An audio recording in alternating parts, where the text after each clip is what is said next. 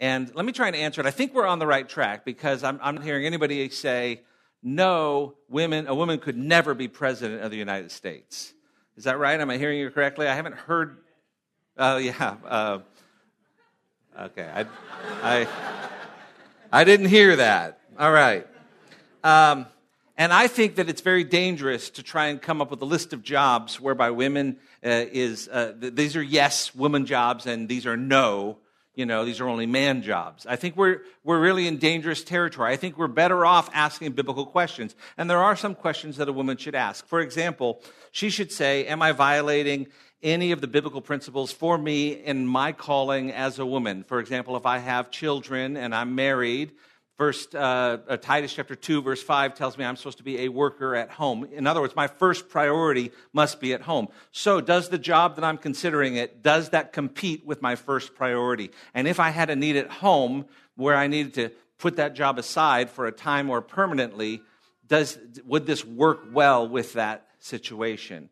Secondly, um, we know from 1 Timothy 2, verses 12 through 13, also 1 Timothy 3 with the qualifications of an elder, that the Bible is clear that men are responsible to be leaders in the church. It has nothing to do with inferiority or superiority.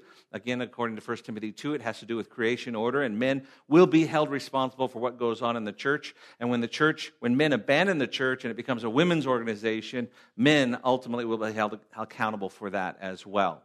And so we have this idea that, okay, I understand that I can't take a job in a church um, as, a, as, as, a, in, as in a teaching, or having really the issue is having authority over men, according to 1 Timothy 2 12 and 13. Another question, I think, is Do the leadership responsibilities of this job prevent me from honoring God's order of creation and differing roles for men and women in society? So, do the leadership opportunities in this job prevent me from honoring creation order by somehow um, sending a message that I do not care about the roles of men and women in society. And let's just face it, we live in a society that does not care about the roles of men and women. Our society is increasingly becoming more antagonistic about the roles of men and women to the extent where the LGBTQ agenda has a major letter in there, which is T, which stands for transgender, which basically says there are no differences between men and women. And society is coming unglued right now because the T is obliterating the L and the G and other aspects of the liberal agenda with homosexuality. And we see this uh, in the NCAA because in the news recent times there is a uh, a young man named Will Thomas. Will was, um, uh, he swims for Penn State. He was ranked 464th or something like that for his first three years as a swimmer in the uh, NCAA. And this year he shot up to being ranked number one. He's number one in the nation, breaking all kinds of swim records. And the way he's done it is he says he has transitioned from a man to a woman, and now he's swimming in the women's team for the NCAA and guess what? He's faster. He's, he's just gone up, I mean, that much. And so uh, people are coming unglued about this, and um, you, you don't have to look. He goes by Lia now, Lia Thomas. You can, you can look it up. But the, the point is this, and that is that uh, once you say that gender doesn't matter at all, I mean, what the Bible teaches is a beautiful harmony between the roles of men and women, masculinity and femininity, femininity by God's design, uh, reflecting the image of God and the glory of His creation. And yet, on the other extreme, you have this teaching that actually gender is nothing. And that's where society is going. So, um, when the question comes up about um, leadership, there are some roles that women play in leadership. All of us would say, oh, yeah, this is a powerful leadership position. And on the furthest extreme, let me just give this example, would be prayer. Okay, I have this quote from John Piper, which I think sets things, uh, uh, gives us this extreme idea of the importance of prayer and how women can lead in that. He says this quote, if we try to forbid women from exercising all such leadership in relation to men, we go too far. For example, prayer is certainly a God appointed means women should use to get men to go where God wants them to be. Praying women exert far more power in this world than all political leaders put together. So, on the one extreme, I mean, this is a powerful, authoritative act of being committed to prayer that God would change the hearts of men and lead them in the right direction. And God uses our prayers as the means to bring about change. And so, a woman who is, it's a frightening thing to see a woman who's devoted to prayer or a man who's devoted to prayer. But we would all agree that men and women can both lead in prayer in their prayer lives, be praying for people. And this passage is about women who are praying. And it says they should be praying with their heads covered. There's no mention of where this is at.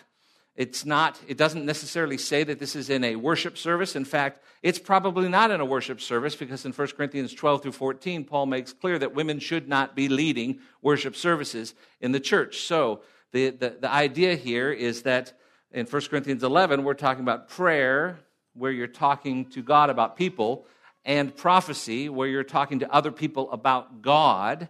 That's forthtelling all there is about God, and you're sharing that with other people that women in Corinthian society should do that with their heads covered. On the other end, let's just take President of the United States and let's ask these questions. Can you imagine a candidate, a lady who is a Christian woman who's committed to male headship and the principles laid out in Scripture? This is what it might sound like. Can you imagine at, at the interview or at the maybe a debate on TV and the, maybe the presenter says, if you were to be president of the United States, how would you balance this job with your children? Answer Well, my children are my first priority. And if at any point my children need my attention and care, I will neglect the duties of president to care for my children because my God given responsibility is to raise them, and that comes before any responsibility given to me by the state or anywhere else. Interesting. That's an interesting answer for our candidate. All right, well, uh, if you were to be president, what role would the first man play? Okay? Well, God is our ultimate authority. My husband will be judged by God and how he leads me according to God's word. If there's any issue that's not clear in Scripture, I will look to my husband for direction. And I have vowed before God and witnesses to follow his lead just as Christ follows the church. Wow, that's an interesting answer. We're going to have a president who's going to be submitting to her husband, and he's not going to be president. Okay. Well, you mentioned the church there. Would you be under the authority of the church? Well, of course, God has established the church, and it would be sin for me to neglect the gathering of the saints. Not only that, I have already willingly submitted myself to the elders of my church and asked them to discipline me if anything in my life is not consistent with the Word of God. Okay, so you want to be president, and yet you're recognizing your husband as your head, and you've submitted yourself to the church in case there's anything that's not consistent with God's word, that people in the church could confront you on that. And if you're not repentant about that, the church could actually get involved and discipline you. Oh, yes, that's what the Bible teaches. All right, and when did you actually have ambition to run for president of the United States? When was this first ambition? Well, actually, my desire is not to run for president of the United States. I desire that a godly man would rise up and lead this country and that he would direct every decision so that it brings more glory to God who created us and he is ruler over all, that is God, and expects men to take up this primary responsibility. But since it appears there is no man that is godly who is running for office in this country, and uh, since people seem to want to vote for me in spite of the fact that God is my ultimate authority, I submit to his, myself to His word, His church, my husband, and that being keeper of my home is my first priority, I am willing to run for office. If you vote for me and you think that I'm the best candidate, then feel free to go ahead and vote for me. Hey, how many of you would vote for her? Yeah. Okay, I would.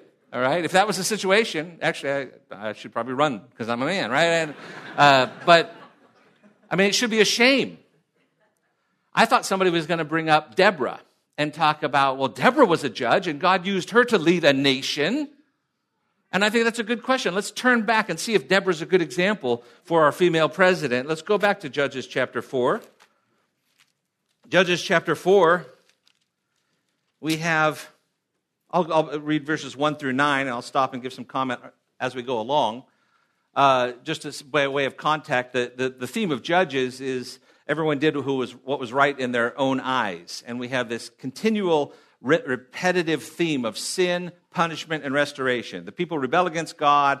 He brings in another nation to dominate them or somehow punish them. And then they cry out for deliverance, and then he sends somebody to rescue them. And those, the judges, are the people that he sends. And so we have in chapter 4 of Judges, verse 1 Then the sons of Israel did evil in the sight of the Lord, again, did evil in the sight of the Lord after Ehud died. And the Lord sold them into the hand of Jabin, the king of Canaan, who reigned in Hazor, and the commander of his army was Sisera, who lived in Harosheth Hagoyim. And so you have this time where Israel was disobedient, and so God sent a Canaanite king, and that king's name is Jabin, and he had a, ca- uh, a commander named Sisera. All right? Then the sons of Israel cried to the Lord, and he, for he had 900 iron chariots. That's Sisera, the commander of the army, and he was very vicious.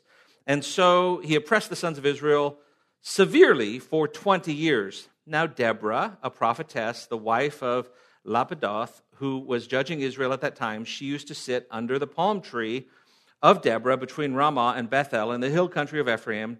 And the sons of Israel came up to her for judgment. So they're coming to her, help us. We're crying out to God. What does he say? We need to know what God says. Now she sent and summoned Barak, the son of Abinoam, from Kadesh Naphtali, and said to him, Behold, the Lord, the God of Israel, has commanded, Go and march to Mount Tabor and take you with 10,000 men from the sons of uh, uh, Naphtali and from the sons of Zebulun. So, she gives a word from the Lord to an Israelite and says, You are to go do this. This is a command from the Lord. And what we miss here is if we read it like kind of as Americans do, we miss that this is a direct command, it's forceful, and he doesn't obey. He has no courage to do that. And so what he does is he says, um, uh, Barak says, um, actually go back, verse 7 I will draw out to you Sisera, the commander of Jabin's army, with his chariots and his many troops to the river Kishon, and I will give him into your hands. A promise from God, a command and a promise. Verse 8 Then Barak said to her, If you will go with me, then I will go. But if you will not go with me, I will not go. So he's, he's, he's, he is disobeying this commandment. It sounds like he just wants a little bit of help, but he's really saying, I don't want to do this alone. I need you to do it, and I'll be there with you. She said, I will surely go with you. Nevertheless, the honor shall not be yours on that journey that you are about to take, for the Lord will sell Sisera into the hands of a woman. And that's an insult. He's, she's saying that because there aren't any men who have any courage, God's going to use a woman to do this. And the credit's going to go to a woman. And the Canaanites are going to be defeated by a woman. And the Israelites are going to live with the shame that there wasn't a man courageous enough to do that. So I'm not sure that this is the poster child for the women's liberation movement. I, I, I, think it's God used her in a mighty way, and indeed He can, but I'm not sure that we're going to say that this should be the pattern for every female leader. And there's obviously a recognition that men should be stepping up. Yes, question? Mm-hmm.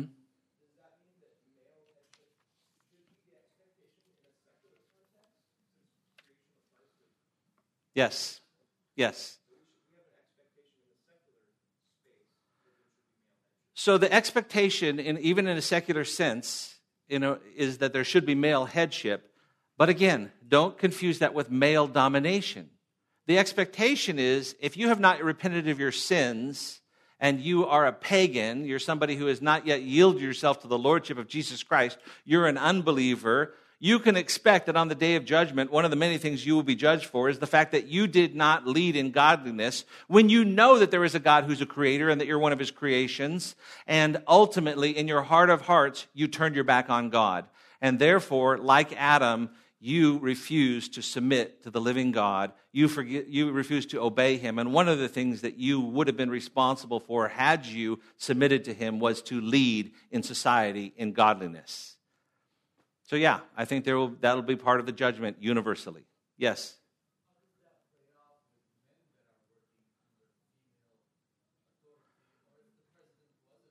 Yeah. Yeah. So Haig says, how does this, how does this work if, if we're, you're a man and you're working under someone who's ahead of you and who's, who's a, um, a female authority figure? We live in a fallen world. You're to preach Christ. If you're not in a position to confront someone uh, on their sin, uh, I mean, it, there's so many scenarios. Assuming that this is a, a, a pagan woman who is not a believer, um, uh, and she is yielding an authority. Um, at, we are citizens not of this world, and while we're here, we're to live lives that are exemplary, and we're submitting to government and to those in authority over us. And so I don't see that it's, it's necessarily, I mean, let, let me just get this straight. I mean, let's make this clear. Our job is not to change society and the structure of society. Our job is to preach Christ who will change people's hearts. And as people's hearts are changed, their responsibilities in society should change. So we get caught up in the structure of things. Man, we're going to get there. Okay, keep on going.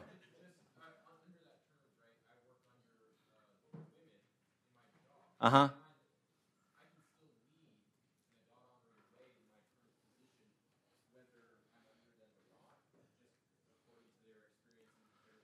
So if, if the question is, can I lead in a God honoring way, if I'm even if I'm under women, I think potentially yes. I think that that, I mean, you are going to, the question is, uh, as a man in this society, are you going to exemplify the type of uh, behavior and leadership that Christ expects of you? And you're not in a position to go tell other people to, I mean, I don't go tell people who are, who are uh, you know, um, in, in authority over me, um, I don't correct pagans uh, behavior unless it can point them to the cross. So you have an opportunity to witness, but until their hearts changed, it's really hard for you to confront them. Now, if they're a believer and you see something in their lives that is not honoring to God, you can go to them. But let's just go, let's move on. Uh, I, want, I want to try and get to our text. Um, these are great questions, and this is good, and I think that we front loaded the application and the practice by thinking about some of these, let's take a look at the text. All right, understanding headship, verses 7 through 12. All right, verse 7 For a man not to have his head covered, since he is the image and glory of God, but woman is the glory of man. So let's just stop there. We need to deal with the term glory. What does this mean, glory?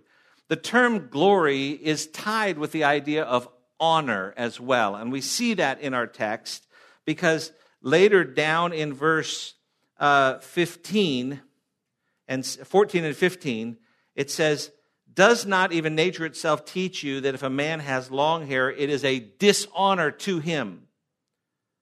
And the converse of that, but, verse 15, if a woman has long hair, it is a glory to her. So you see how the writer of this text pits the words dishonor and glory as opposites.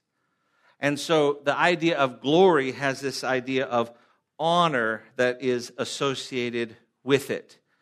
Um, and when we say that a woman is the glory of man, we're not denying that women were also created in the image of God. We are simply saying that because Paul here is aware of the creation account, and Genesis 1 26 and 27 teaches us that uh, both men and women were created in God's image, that that uh, she's not saying that somehow uh, she only is a reflection of the man, she's a reflection of the Creator. But because she came from man, she is to honor him. She is to bring honor to men. She is to live a life in a way that honors men. And you say, well, how do I do that in this society? Well, one way, and the issue at hand here is by making sure that the roles of men and women are something that you respect and honor. In other words, in First Corinthians, in, in Corinth, and I, I believe that this is a cultural issue for Corinth, the head covering issue. I think that there are women who wear head coverings today and believe they should because of this passage. There is no sin in them doing that, and I don't want to condemn them for doing that, and I think it shows a great devotion and honor for others.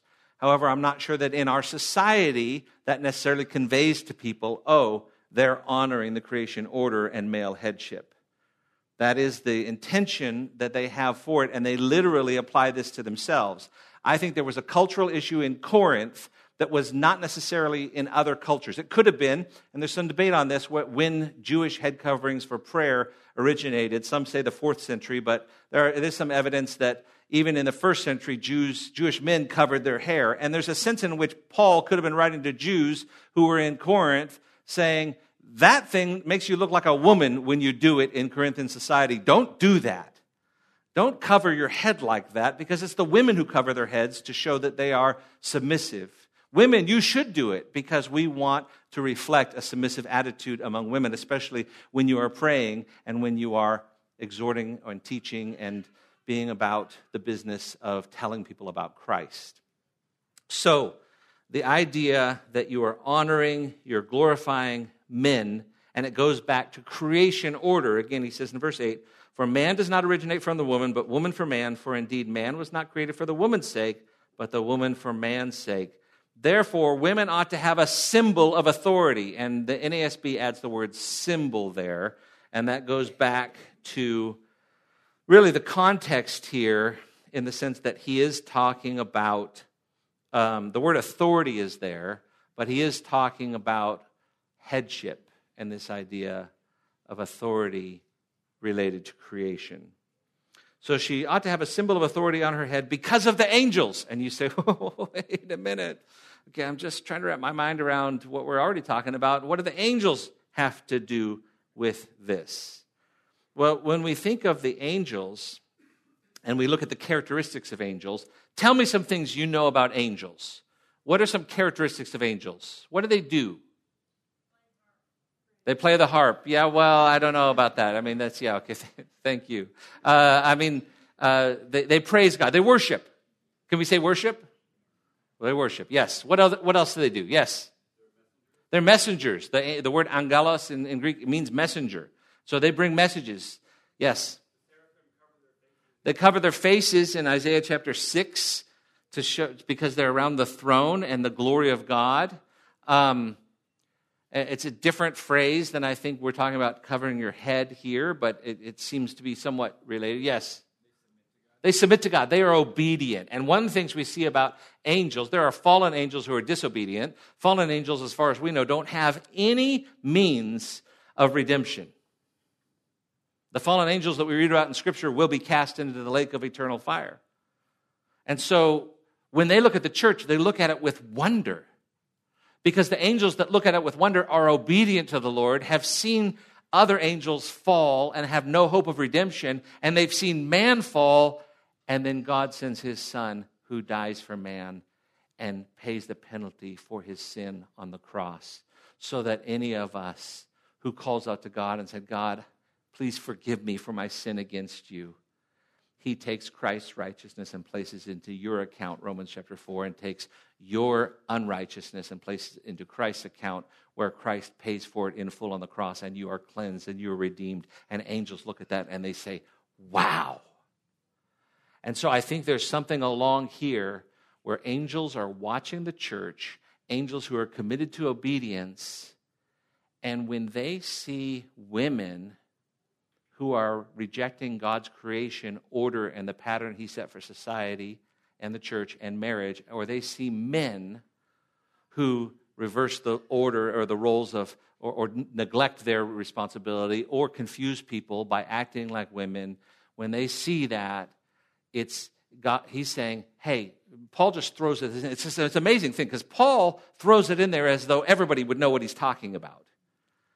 And we look at it, and the best I think I can uh, put together to understand is there seems to be a sense he's saying, I'm not just saying this because God said it. I'm not just saying it because society needs to see this and that you could be a good witness. But there are angels who are watching too. And these angels uh, they just can't believe that you wouldn't want to honor God's creation order because He's God. And so we have verse 11 However, in the Lord, neither woman is independent of man, nor is man independent of woman. For as the woman originates from the man, so also the man has his birth through the woman, and all things originate from God.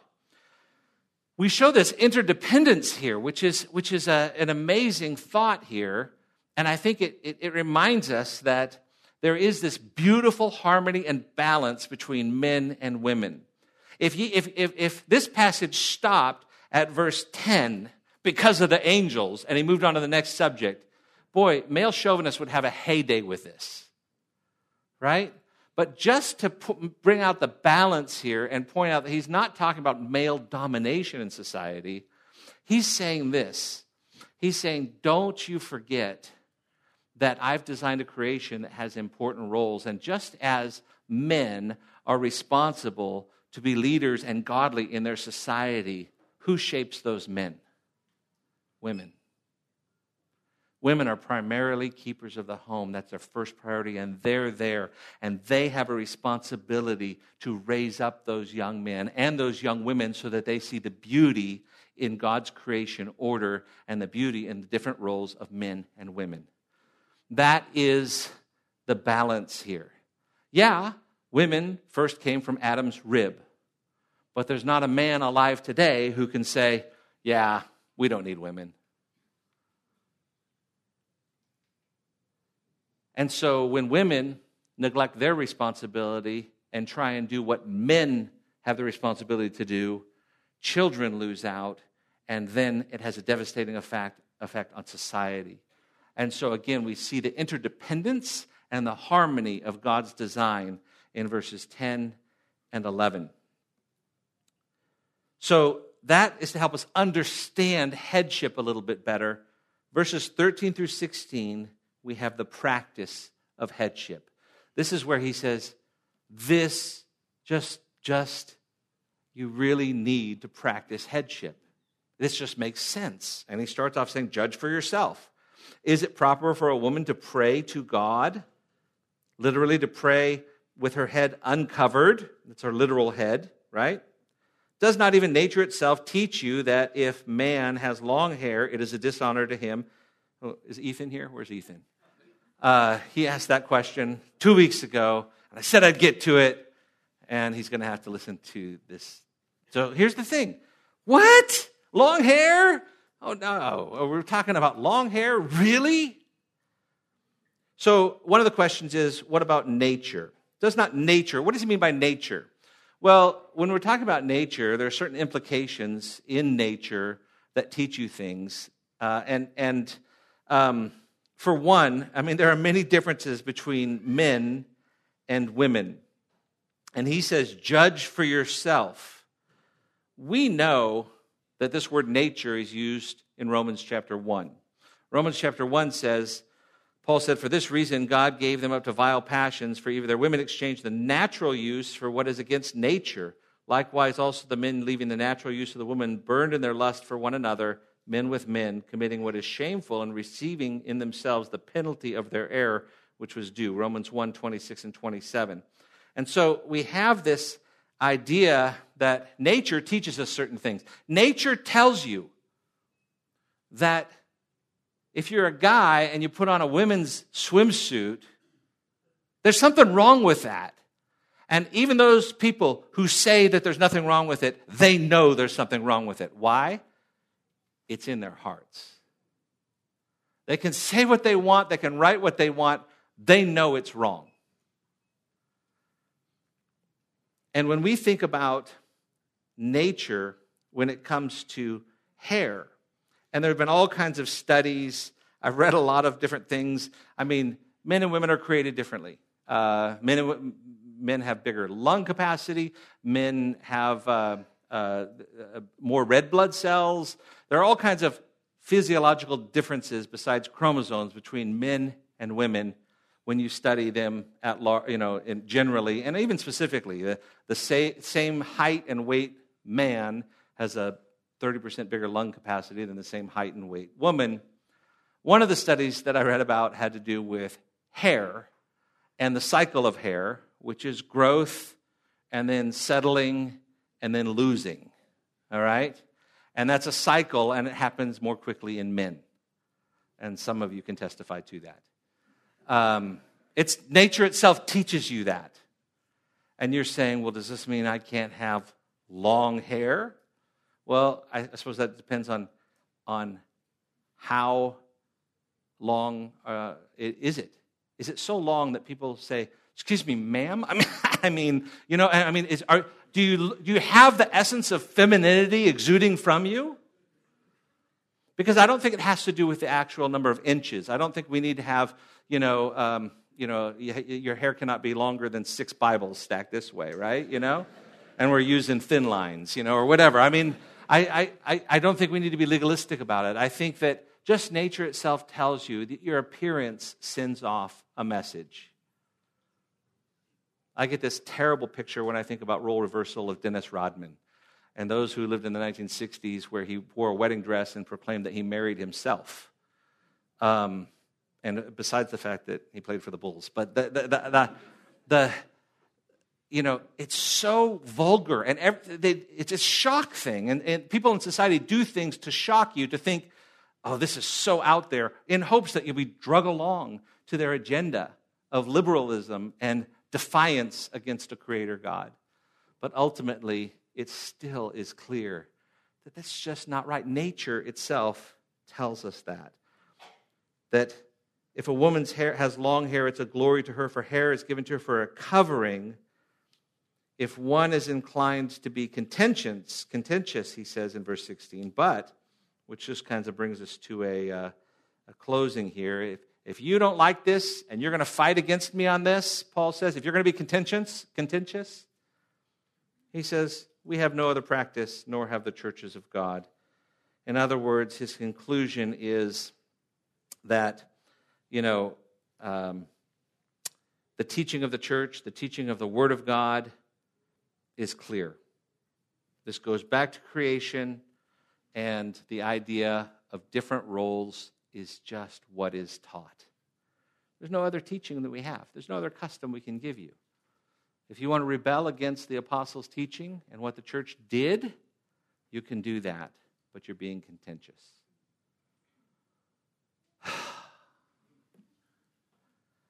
Five minutes, and I know we have some questions. I just don't know where they're at. I, I really, I, I want to try and and, and we can come back to this. I'm, gonna, I'm, gonna, I'm not going to be here next week, but I'll come back in, in two or three weeks and, and uh, we'll move on to communion. But if, this, if, you're, if you're really confused, if this just keeps your head spinning, um, we can come back to this. But what questions do you have related to this text? Yes. Yeah.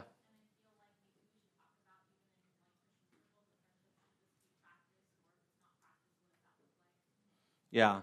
So, what is the question? Is I guess uh, we talked about the workplace, but what does this look like in Christian fellowship? Or, or, or yeah, I think really honoring one another and men.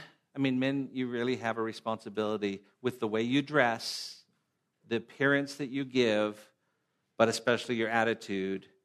That if there's immoral, immorality going on around you and you're not standing up, and saying, This is not the way it should be. And I'm going to be a, a leader here. I'm, I, yeah, I look the part because I believe it. All right? If you're wearing a dress and have all kinds of feminine things that, that exude from you, it's hard for you to actually do that. And I think that's the relationship Paul's saying here. And I think there was a cultural thing that it, somehow in the church, when men covered their head, the society was saying, What is that? The Christians are just a bunch of women men who act like women.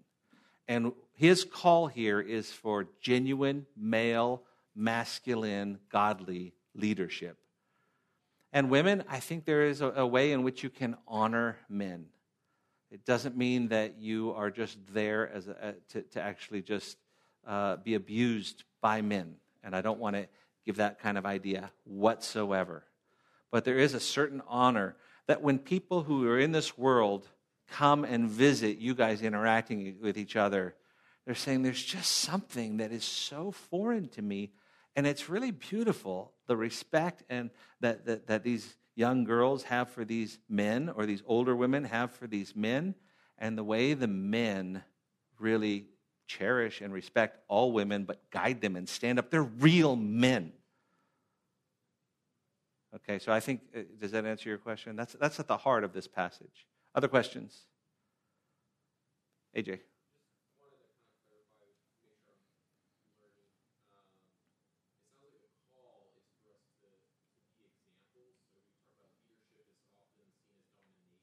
Mm-hmm.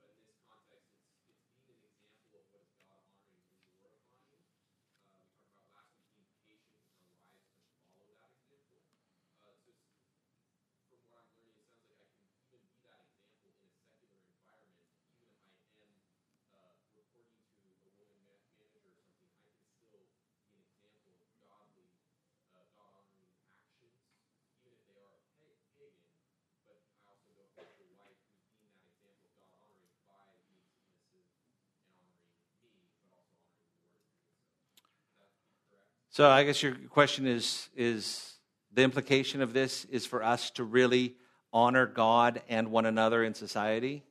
Yeah, and I think the picture, the closest picture I could have in our culture that exudes this would be a wedding ceremony.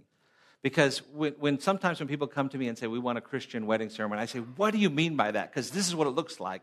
You're going to say, you're going to say, people are going to say, uh, you know, the pastor's going to get in front of the congregation and is going to say, these people are doing it differently than everybody else in the world. And these people are going to, are going to have uh, pattern their marriage after something else. And the pattern is Christ's love for the church and the church's submission to Christ. And this is the template, this is the model.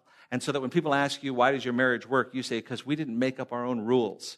We followed the pattern set before God, and that's we followed the example of Christ and his church. And we say that in word, and then you do that in action. But in a wedding ceremony, we do that in appearance. Because I'm telling you, if you go to a wedding and both the bride and groom show up in tuxedos, there is a message in our culture that something is not biblical here. You say, What? I can't wear a tuxedo if I'm a woman? No, you can. But why? And what message are you supposed to say? Because in our culture, that sends a different message. It sends a Dennis Rodman wedding dress message, which is just, it, it, it, it's shocking. It's anti biblical, it's anti God, it's anti God's design. You say it's just clothing. I think that's part of what was going on here in Corinth. Yeah, it's just the appearance, but the appearance is an example of really what's going on in your heart. Let's pray. Thank you, Father, for this time together. We do thank you for your word. We thank you for helping us through this passage, which, when we first read it three weeks ago, just had all kinds of question marks.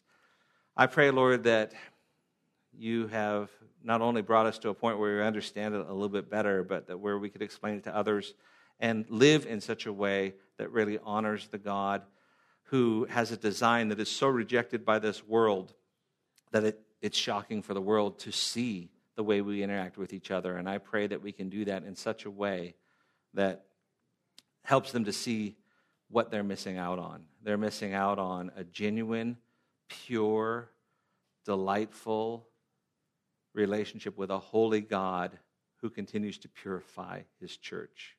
Do that in our lives, we pray. In Jesus' name, amen.